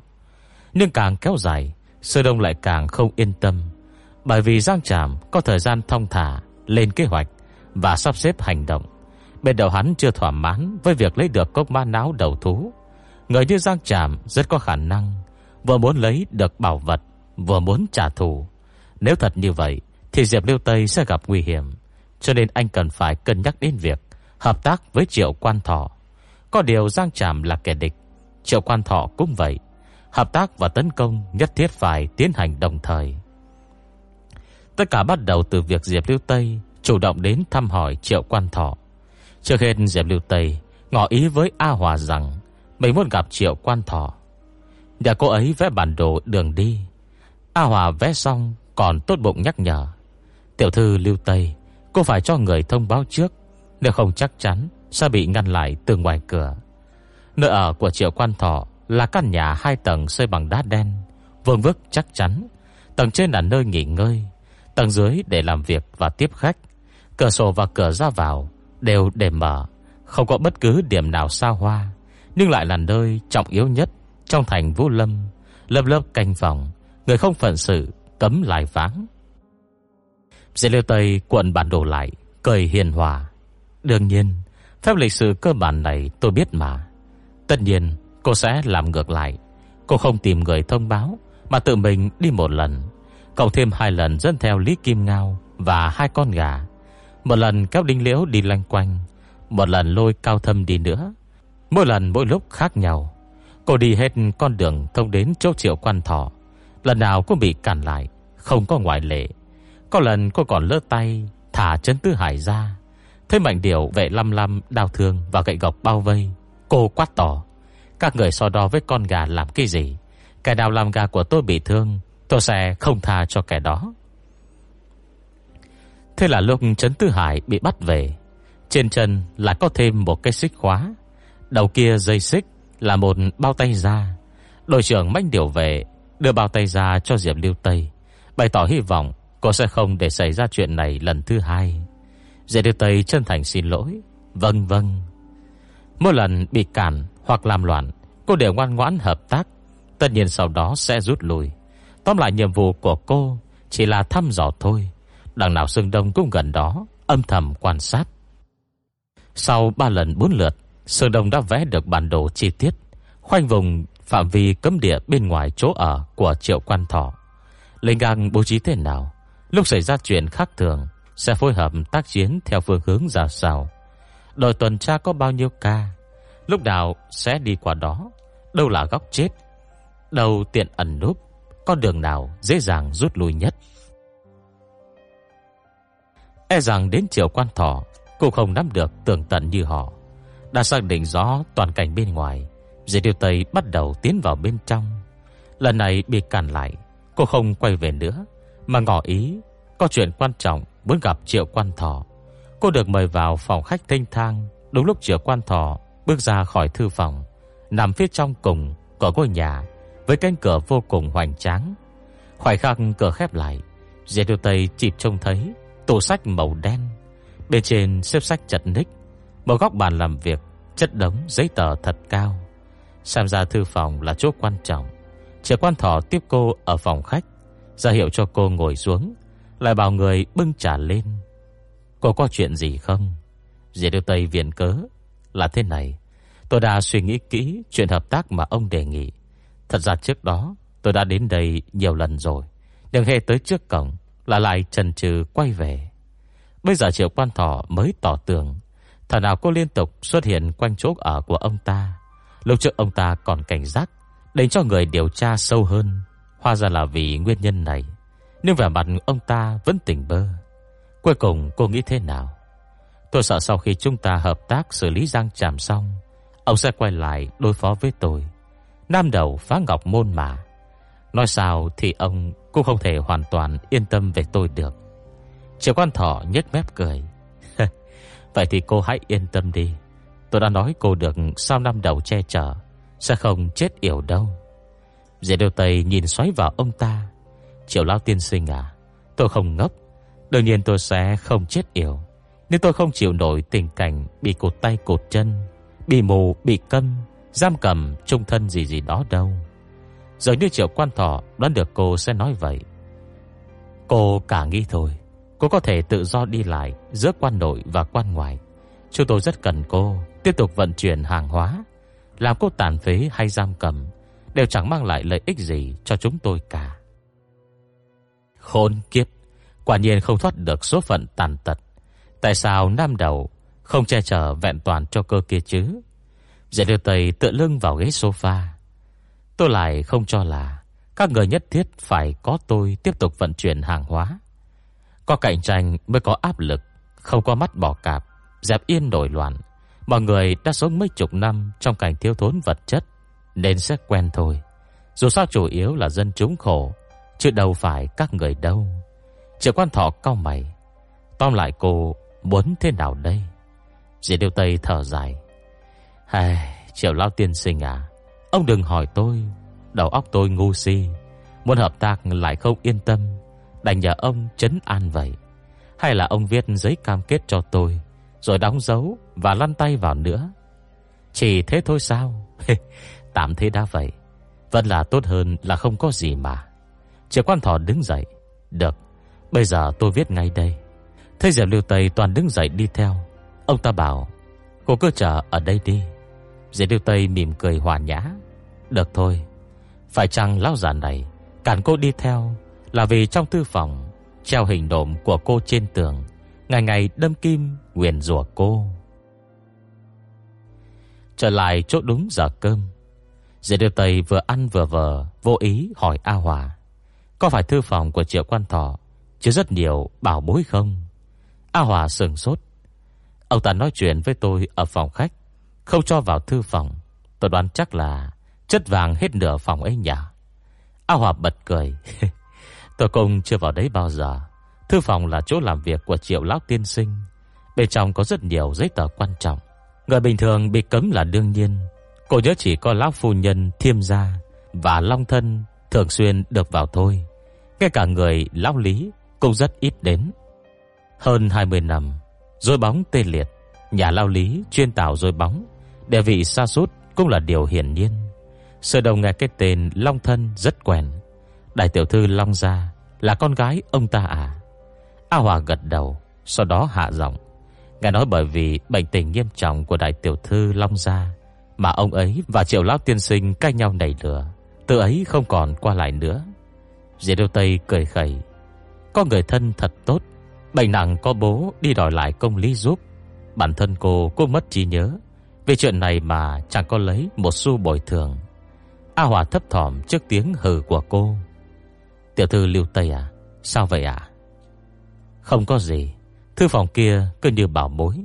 Hôm nay bị trộm lèn vào lấy cắp đồ, Chắc sẽ hại lắm đây. A Hòa phản bác, Không đâu. Bên ngoài có rất nhiều người canh phòng. Hơn nữa tôi nghe nói trong thư phòng có có đồ kỳ lạ nữa. Đồ gì kỳ lạ? A Hòa lắc đầu. Tôi cũng không biết. Chắc là mấy thứ kia thôi. Lòng dẹp liêu tây trùng xuống. Vô di cô đã lên sẵn kế hoạch với Dương Đông, Tìm cơ hội dò la bí mật của triệu quan thọ. Thật không ngờ tốt bao nhiêu công sức chuẩn bị, Sắp sửa chạm tới đích rồi, Lại đột nhiên bị phá ngang. Ăn xong, Sư Đông kéo diệt lưu Tây đi dạo quanh sân, Thuận tiện xem thử cây Quy bối xả mai thế nào rồi. Kể từ khi Lý Kim Ngao kể cho anh nghe, Anh chỉ mong cây mai ấy nở hoa. Thế diệt lưu Tây tâm trí để tận đâu tận đâu. Sương Đông biết cô đang canh cánh chuyện gì. Em phải nghĩ theo chiều hướng tích cực. Triệu quan thọ càng xem trọng thư phòng kia. Càng phòng thủ chặt chẽ, Thì càng chứng tỏ bên trong Cất đồ có giá trị cao. Cô hiểu điều này, Nhưng vẫn không cam lòng. Lầm bẩm, nếu vậy, Muốn vào đấy thật sự khó lắm. Sơ Đông lại hỏi một câu không liên quan. Em đoán xem Ông ấy biết gì không? Dễ Liêu Tây ngẩng đầu nhìn anh, Phát hiện Sương Đông đang chăm chú Trông về phía kia.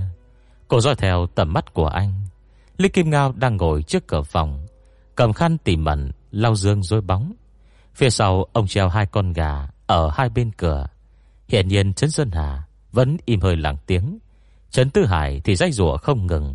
Hơn nữa, trên chân đó Bị quấn thêm xích sắt Nếu mỗi lần cử động để phát ra âm thanh len keng vui tai. Nếu Trấn Tư Hải Đi theo con đường âm nhạc, Rất có khả năng Sẽ mang phong cách băng bê tan cho mà xem. Dễ đưa Tây đoán được dụng ý của Sương Đông. Em nghĩ có khả năng đấy. Em nhớ Lý Kim Ngào đã nói Bác cổ yêu giá Là quyển sách phương sĩ nào cũng phải học. Thế là hai người đi đến chỗ ông. Thấy họ tới gần Lý Kim Ngào bèn ném sẻn đau sang một bên, Vội vàng đứng dậy chào hỏi. Dễ đưa Tây còn chưa kịp nói chuyện, Thì ông đã nhanh nhào lên tiếng trước. À Tiểu thư Lưu Tây, Có thể giúp tôi một việc không? Ông ấp á ấp úng, Bày tỏ ý định của mình, Đại ý như sau. Cuối cùng đã được đặt chân đến thành hắc thạch nổi tiếng trên đời. Nhưng mỗi ngày, Ông đều ru rú trong căn nhà này, Nên rất nóng lòng, Mong sớm được tới thành phương sĩ. Kẻ thăm những đại tộc phương sĩ danh tiếng hiền hách kia Nếu thực sự không được Thì đi tham quan viện bảo tàng cũng tốt Hoặc cùng lắm Chỉ cần cho ông xem phòng trưng bày yêu vật thôi Trước giờ ông chỉ được xem những thứ trên bác cổ yêu giá quay tranh vẽ. Nếu được chứng kiến tận mắt vật thật, thì vinh hoành cá đối mà. Dì đưa tay âm ừ. Vậy à? Cô ngồi xuống bậc thềm, coi giường rối bóng là bàn trà, chống khỉu tay lên. Nghe nói không phải hệ mang danh phường sĩ là vào được chỗ trưng bày yêu vật đâu. Nói cách khác, nếu ông không biết nhiều về những đồ vật bên trong, người ta sẽ không cho ông xem. Lý Kim Ngào vội thể hiện bản thân. Thế, biết quá đi chứ. Hồi còn bé, tôi thích đọc cuốn Bác Cổ yêu gian nhất. Tiểu thư Lưu Tây nghĩ đi. Lúc ở Tiểu Dương Châu, tôi vừa ngẩng đầu nhìn nhận ra. Thê nương thảo phải không? Không phải bốc phét là được đâu. Nghe đồn phương sĩ bình thường, muốn vào trong phải trả lời được ba câu hỏi. Nếu không đáp được, thì không có tư cách vào xem. Tôi nhớ câu thứ nhất là Có giấy bút không?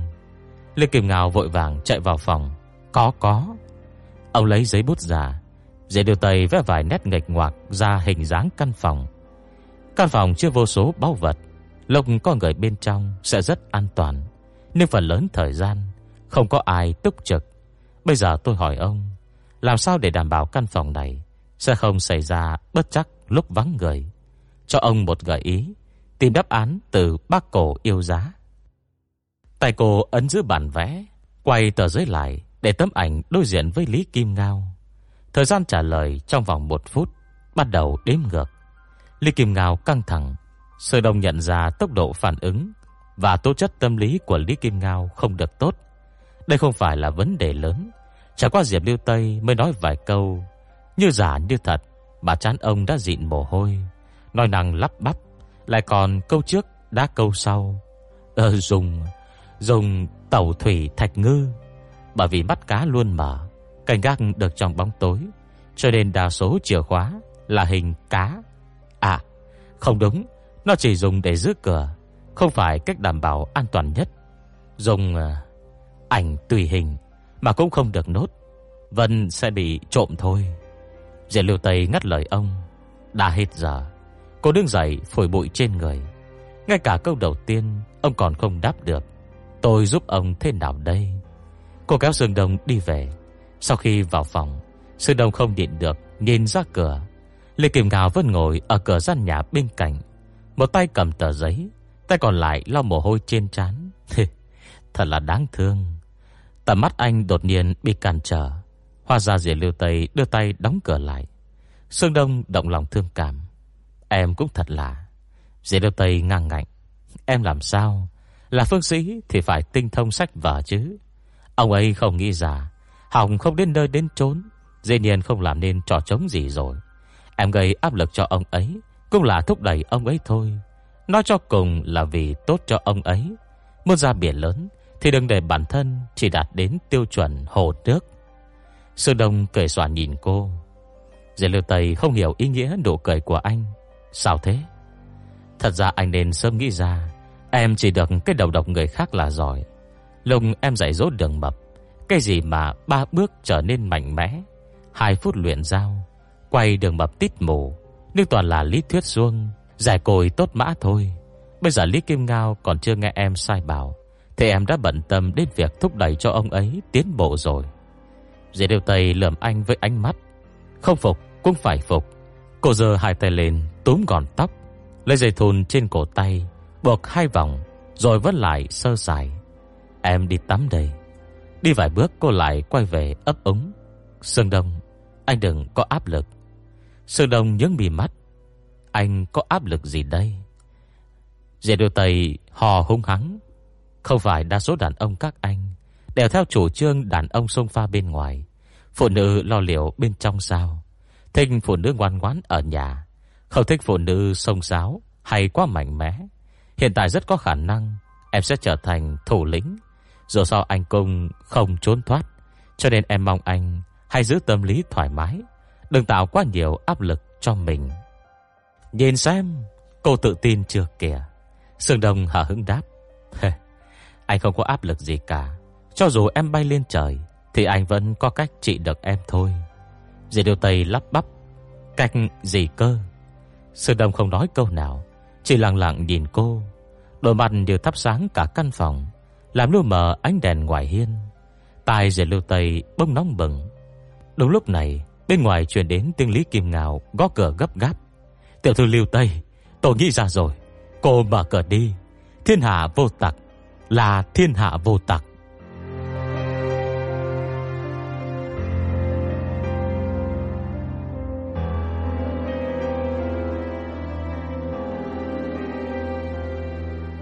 Mời các bạn nghe tiếp Chương thứ 85.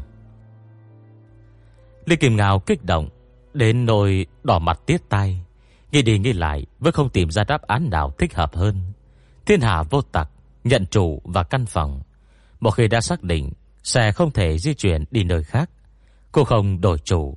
Tuy hạn chế về những mặt này Nhưng thực dụng và cực kỳ hữu dụng. Lúc chủ nhân ở đó Tất cả vẫn bình thường. Nhưng chủ nhân vừa rời khỏi Thì căn phòng sẽ như khoác lên mình Một lớp áo mỏng Vô hình, không màu, không mùi. Một khi có người vào trộm đồ Vật này sẽ bao vây bốn phương tám hướng. Thử nghi xem Cô tưởng trong phòng không có ai Nhưng thật ra Kể từ giây phút cô bước vào đấy, Lớp bào mỏng vô hình kia Đã lặng lẽ bao quanh cô. Khi cô còn chưa kịp phát giác chuyện gì xảy ra, Thì đã không thể hô hấp được nữa. Chưa hết đầu, Nó vẫn tiếp tục nén cô càng lúc càng nhỏ lại. Đây là kiểu phổ khắp trời đất Đầu đầu cũng có. Chỉ cần chủ nhân không ở trong phòng, Nó sẽ phát huy tác dụng. Dù tên trộm có tài ba cơ nào, Cũng không thể trốn thoát nổi. Dễ liêu tây lạnh toát cả ngón tay. Cuối cùng thì sao? Liên Kim Ngào đưa ngón cái và ngón trỏ ra. Ước chừng độ dài một tấc. Dĩ nhiên cuối cùng là chết rồi. Bị ép lại còn nhiêu đây thôi. Hoặc đứng hoặc nằm trên mặt đất, Giống như tượng tí hon bằng nhựa vậy. Có khi chủ nhân đi vào, Không nhìn thấy, còn dẫm nát vụn nước kìa.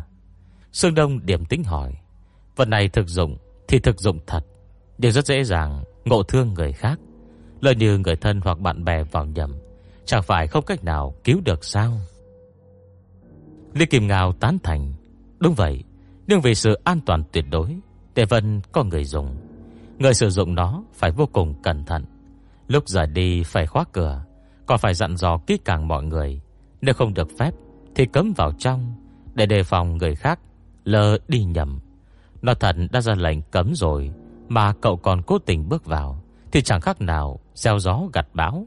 Tôi nghĩ đi nghĩ lại, Câu hỏi này, Ngoài trừ nó ra, Thì không còn đáp án nào khác. Tiểu thư Lưu Tây, Không phải có ba câu hỏi sao? Hai câu còn lại là gì? Dì Lưu Tây lấy cớ thoái thác, Đầu óc tôi không tốt lắm, Lại không có hứng thú với bác cổ yêu giá, Nên nhớ được một câu Đã giỏi lắm rồi. Hay là thế này đi, Hôm nào tôi hỏi giúp ông hoặc tôi sẽ trực tiếp nhờ vả triệu quan thọ. Chẳng qua chỉ là tham quan một vòng thôi mà. Nhìn vài cái, Đâu mất miếng thịt nào đâu. Lý Kim Ngao mừng ra mặt. Tôi cũng nghĩ vậy đấy. Lý Kim Ngao rời đi. Dì Điêu Tây nhìn Sương Đông. Hồi sau hai người gần như bật cười cùng lúc. Cái thứ xảo quyệt như vậy, Thảo nào tên là thiên hạ vô tặc Cười chốc lát Dệt lưu Tây lại thở dài. Có vẻ kế hoạch giỏ la triệu quan thọ không ổn rồi nhỉ? Làm hàng đống việc, Chỉ riêng để có được tấm bản đồ, Đã phải tôn công vẽ bao nhiêu lần, Xem ra công cốc cả rồi. Sơn Đông ăn ủi, Cũng chưa chắc, Em viện cớ đến chỗ chiều quan thọ một chuyến nữa đi. Quan sát thử có những ai ra vào căn phòng ấy, Khóa cửa thư phòng thuộc kiểu gì. Tóm lại thu được càng nhiều thông tin càng tốt. Dì Đâu Tây kinh ngạc, Em lấy đâu ra nhiều cớ thế? Sư đâu không thèm đái hoài đến cô. Trên trời có thể không còn vì sao, Nhưng người mặt dày Thì không bao giờ thiếu lý do.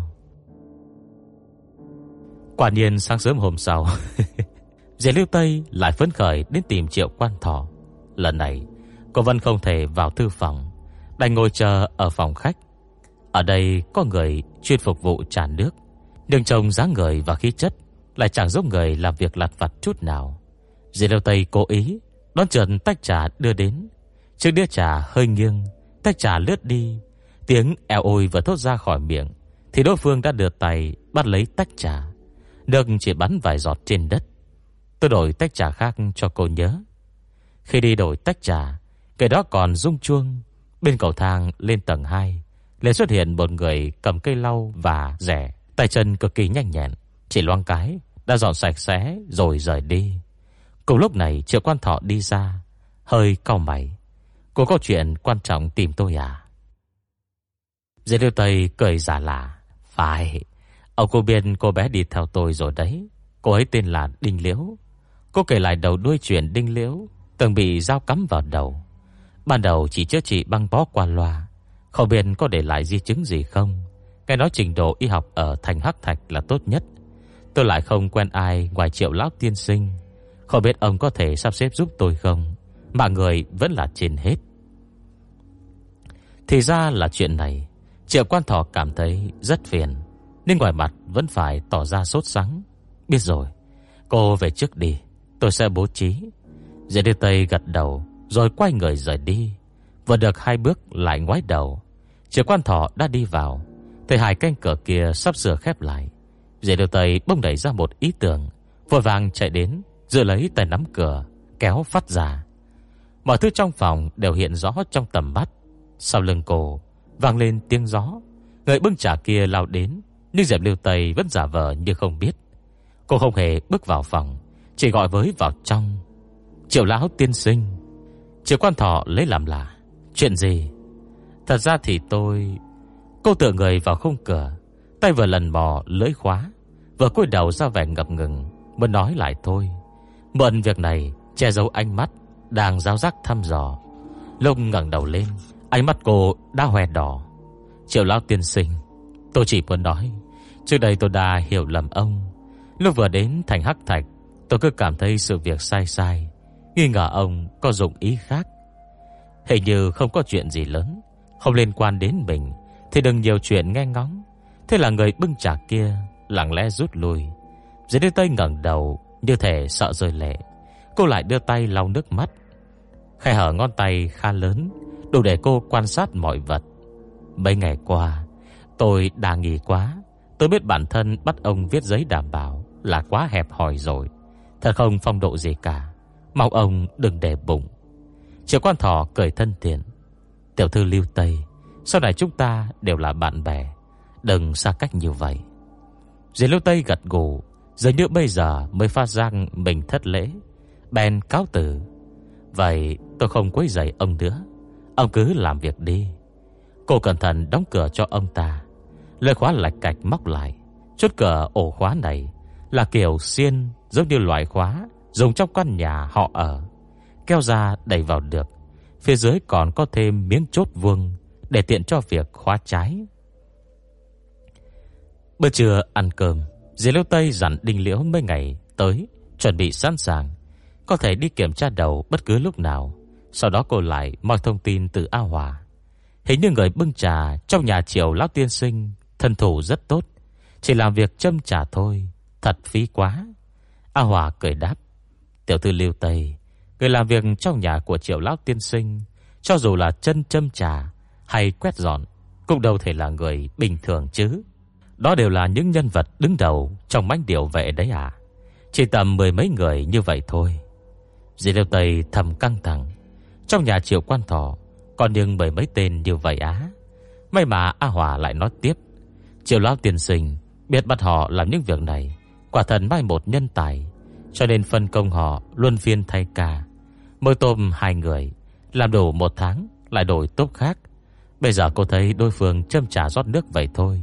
Không chừng một thời gian sau, Lại gặp người ta làm thủ lĩnh Mánh điều vậy rồi. Diệt điều Tây chợt nhớ đến gì đó. Có phải Vũ Lâm về, Dân chú trọng võ công không? Chắc là triệu lão tiên sinh Giỏi võ lắm nhỉ? A Hòa gật đầu.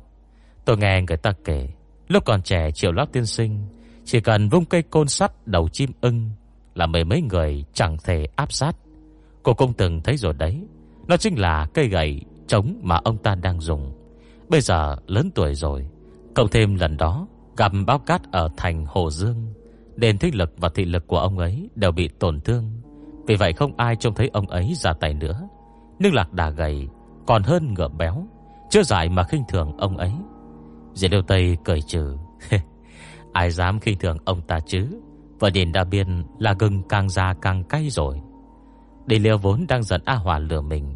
Lại thấy hai ngày nay Dì Liêu Tây hay nói chuyện với A Hòa, Nên trong lòng càng buồn bực, Như thể mình bị bỏ rơi vậy. Cô nàng đẩy bát ra Dầu dĩ bảo Đang đến mấy người ngoài làm gì? Bây giờ điều quan trọng nhất là Đường mập kia mà. Đã mấy ngày trôi qua, Mà Giang Tràm vẫn chưa liên lạc lại. Sao hắn ta làm ăn lề mề quá vậy? A Hòa khuyên nhủ, Tiểu liễu, Thật ra cô nghĩ theo góc độ khác, Sẽ thấy Giang Tràm cũng rất khó khăn. Hắn ẩn núp trong thành hắc thạch bao lâu mà vẫn chưa bị bắt. Chứng tỏ hành động rất kín đáo. Là việc cẩn thận từng ly từng tí. Bây giờ phải xuất đầu lộ diện Đổi người. Rất có khả năng Sẽ bại lộ hang ổ. Vũ Lâm về tật sẽ nhúng tay vào. Vì thế hắn phải lựa chọn nơi nào Trao đổi thích hợp nhất. Trường quy đây cũng là địa bàn của Vũ Lâm về chúng tôi mà. Cao thâm buột miệng ừ một tiếng. Tôi cũng nghĩ vậy. 800 năm, Cao thâm mới thốt ra một câu. Vậy mà là còn hùa theo A Hòa, Khiến lòng đình liệu Vô cớ bốc hỏa.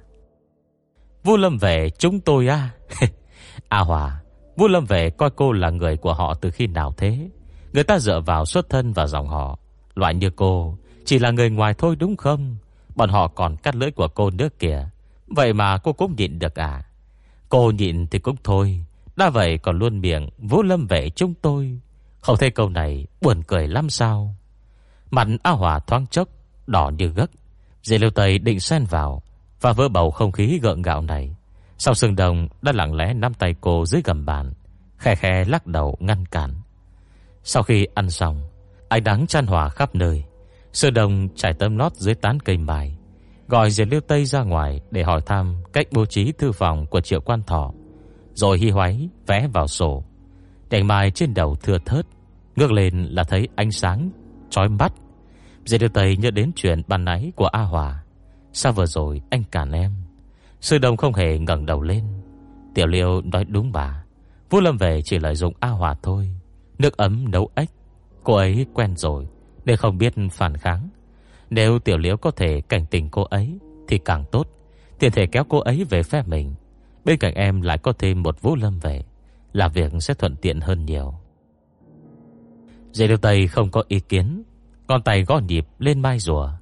Ban đầu con rùa kia Còn sợ hãi vươn đầu ra. Chắc sau đó cũng quen Nên bằng cho cô gõ thoải mái, Chẳng buồn phản ứng. Sơ đồng vẽ rất chi tiết. Anh thực sự mặc chứng rối loạn ám ảnh cưỡng chế. Đường nét hơi lệch chút xíu, cô phải xóa đi vẽ lại. Dì đều Tây lại ngỡ miệng xìa sói. Dù sao cũng không vào được thư phòng của ông ta Vẽ có giống trăm phần trăm đi nữa. Cũng vô ích thôi. Chưa chắc. Dì Điều Tây từ mắt lườm anh. Anh đừng có vắt óc tìm kế nữa. Chúng ta không thể nào Ngang nhiên xông vào đó đâu. Làm sao cao thâm có thể sánh bằng manh điều về Được huấn luyện từ bé chứ? Ai bảo anh muốn ngang nhiên xông vào? Anh đưa phần mình vẽ xong, Đưa cho cô xem. Có phải vậy không? Dì đưa tay nghi ngợi rồi góp ý. Bà làm việc cao và dài hơn một chút. Dưới cầm bàn trông rỗng, Trước bàn là hai chiếc ghế. Chỗ này có giá áo. Đúng rồi, Dây sang bên một chút. Cả mặt tường phía sau lưng Toàn là kệ sách. Cao chạm trần nhà. Sư Đông nhận xét Vô cùng thư phòng này quá kém, rất nhiều góc chết. Dễ lâu Tây thật sự mất hết kiên nhẫn, Đưa tay che quyển sổ. Ngăn anh vẽ tiếp. Tại sao biết gió không vào được, Mà anh còn vẽ nữa? Sao lại không vào được? Vấn đề này không phải quá rõ rồi sao? Dì Liêu Tây nực cười. Có thiên hạ vô tặc đấy. Siêu trộm đều lấy cắp đồ Ngay trước mặt chủ nhân. Dì Liêu Tây lắp bắp. Ý, ý anh là sao? Sương Đông điểm nhiên như không. Lúc triệu quan thọ đi vắng Thì có thiên hạ vô tặc. Như lúc ông ta ở trong phòng Chẳng phải dễ dàng trộm đồ sao? Dì Liêu Tây phải nghiền ngẫm câu nói này một lúc lâu. Hoặc là vốn hiểu biết của cô quá ít Hoặc là Sương Đông điên rồi. Anh muốn vào tìm đồ Trong lúc triệu quan thọ Có mặt ở đấy à? Thế mà Sương Đông lại gật đầu. Phải. Dì Điều Tây thật sự muốn véo tay anh. Lao triệu kia không có mù đâu. Sơ đông chẳng nói lời nào. Chỉ cười tùm tìm nhìn cô. Khoan đã, khoan đã. Dì Liêu Tây nghĩ lại. Khi nay anh nói Bố cục thư phòng này quá kém. Rất nhiều góc chết. Cô cảm giác mình liếu cả lưỡi. Anh đừng suy nghĩ điên rồ. Góc trên hay không, Có thể thay đổi trong nháy mắt. Ngồi không thấy Nhưng đứng lên sẽ thấy gì sao? Rồi đứng lên không thấy, Thì đi vài bước cũng thấy. Sương đồng khẽ chấn ăn Anh đâu phải vật chết. Vào trong rồi, Không lý nào anh lại ngồi yên một chỗ. Diệp Điều Tây nhất quyết không chịu, Không khả thi. Anh vừa phải ẩn núp, Vừa phải quan sát từng hành động cơ chỉ của Lão Triều, Lại còn phải thay đổi vị trí liên tục, Đồng thời không thể gây ra tiếng động. Về cơ bản là Không phản ứng kịp. A Hòa cũng nói rồi đấy, Thi lực và thị lực của triệu quan thọ Đều không tốt, Không hề nhảy bén, Hơn nữa có người yểm trợ mà. Ai cơ? Em chứ ai? Em là người duy nhất có thể vào thư phòng của ông ta. Cho lúc anh lục soát thế em cũng phải có mặt ở đấy Để yểm trợ cho anh. Ý anh là, Ba người cùng chen chúc trong thư phòng sao? Cô buộc phải ở trong đó yểm trợ cho Sương Đông lèn vào, Đồng thời đảm bảo triệu quan thỏ Không nhìn thấy anh Để anh lục lọi đồ đạc bên trong ư. Đầu Diệp Liêu Tây Căng như dây đàn. Ý tưởng của anh quá ngông cuồng. Nếu cô đồng ý thực hiện, Thì lại càng hoang đường hơn. Nguy hiểm lắm Sương Đông à. Đừng hòng em yểm trợ cho anh. Chỉ nghĩ đến cảnh tượng đó Là bàn tay của em đã đấm mồ hôi rồi. Liêu Tây, Không được đâu xương Đông. Qua nhiều điều chúng ta không thể lường trước. Chỉ cần sai một ly Là toi ngay đấy. Sư đồng cố gắng thuyết phục. Em phải biết rằng, Muốn vào thư phòng Thì chỉ còn cách đi cùng triệu quan thọ.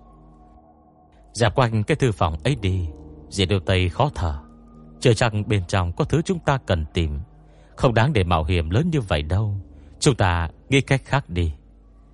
Lý Kim Ngào chỉ nói một câu. Giang chạm xuất thân từ lô lệ, Mà chúng ta đã suy đoán ra rất nhiều vấn đề.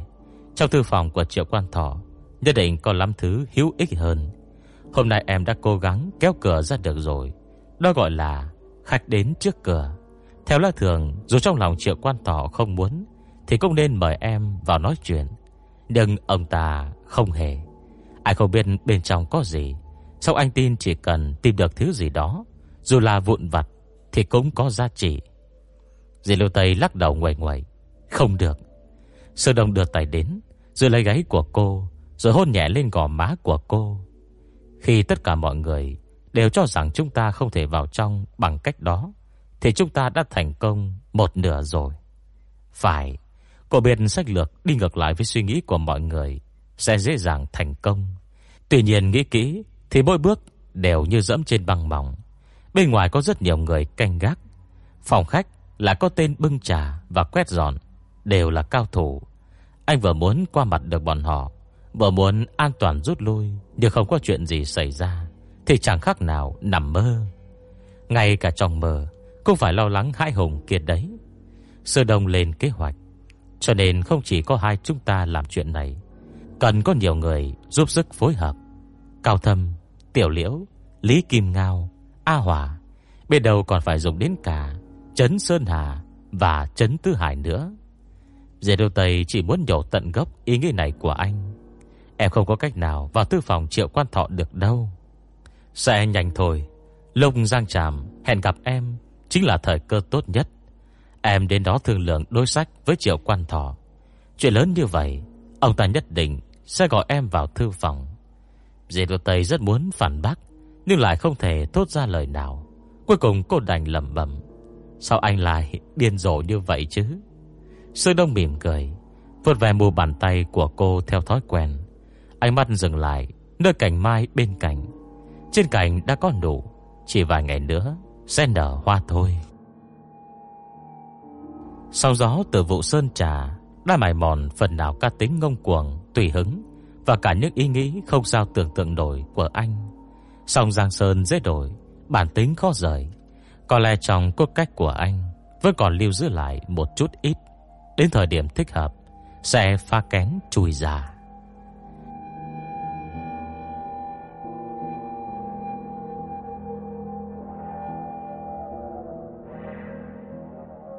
Hết trường thứ 85 Diễn biến gì tiếp theo sẽ xảy ra đây Mời các bạn đón nghe Đừng quên đăng ký kênh, bật thông báo để được đón nghe sớm nhất. Còn nếu các bạn thấy hay thì hãy chia sẻ và donate ủng hộ để có kinh phí duy trì việc đọc. Thông tin donate thì có để ở dưới phần miêu tả. Xin cảm ơn các bạn rất nhiều.